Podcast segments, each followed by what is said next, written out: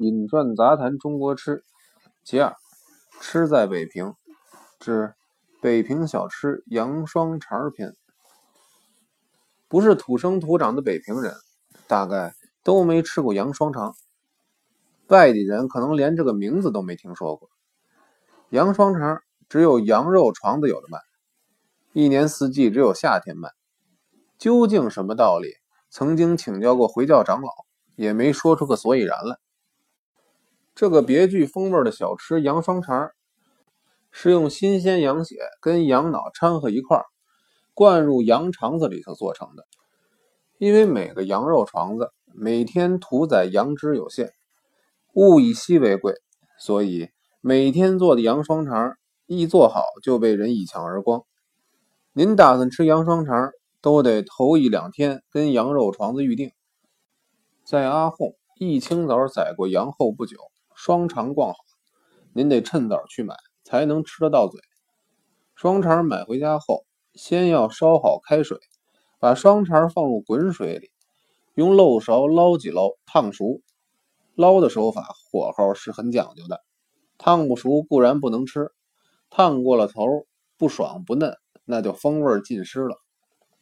羊双肠烫熟，切成寸段，用芝麻酱、白酱油、米醋、香菜拌着吃，吃到嘴里更有一种清爽香嫩的滋味。当年有一群爱好戏剧的朋友，陈瑾、熊佛西、刘曼虎、马一民，在北平组织了一个微纳社公演话剧，也就是书舍于笔下所说的畜生剧团。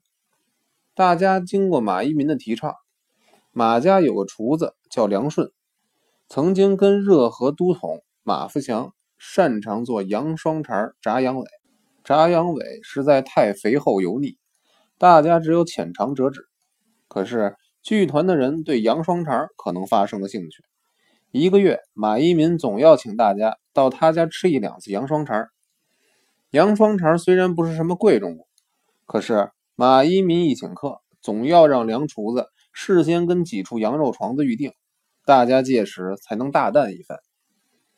有一次青年会的总干事周冠清拉了齐如山一块到马家凑热闹。如老对于北平各种小吃一向特别有研究，他吃完梁顺做的羊双肠，认为家厨名袍洁美占先，独真上位，是所吃羊双肠最够味的一次。笔者对于羊双肠起初并没有太大兴趣。有一天在朋友家聊天吃晚饭，桌上有一碗羊杂汤，大家喝羊杂汤，可就谈到了羊双肠。在座各位有人没吃过，甚至于更有人没有见过。座中有一位客人跟齐如老有事宜，说是如老曾经吃过梁顺做的羊双肠，可算此中独一份了。同席旧同银吴子光兄。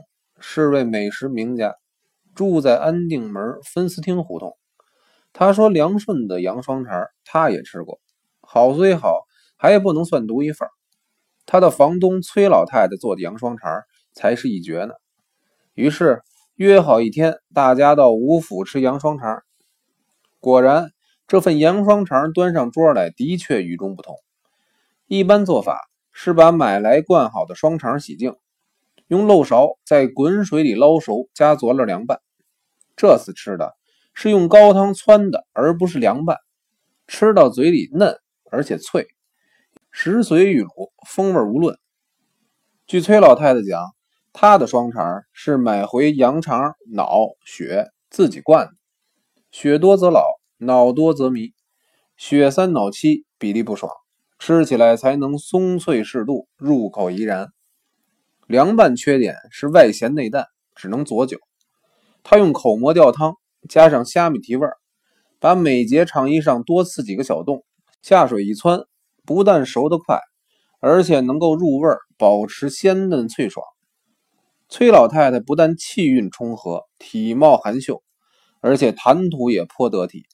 散席后，笔者偷偷向紫光兄打听，他笑着说：“谅你猜不出。”崔老太太就是崔承志夫人，笔者才恍然大悟，感情这位双鬓如霜、慈眉善目的老太太，就是名噪一时美艳亲王刘喜奎呀。这一餐的羊双肠，如果让龙阳才子易师府前辈来吃，不知要写出多少奇文妙句呢。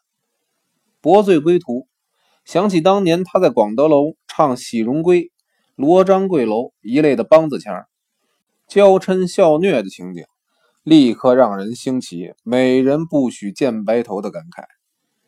民国三十六七年，在台北，时常在永乐戏园听顾正秋，不时跟齐汝老碰面。提起美艳亲王刘喜奎做的那份羊双肠，颇以未能一尝为憾。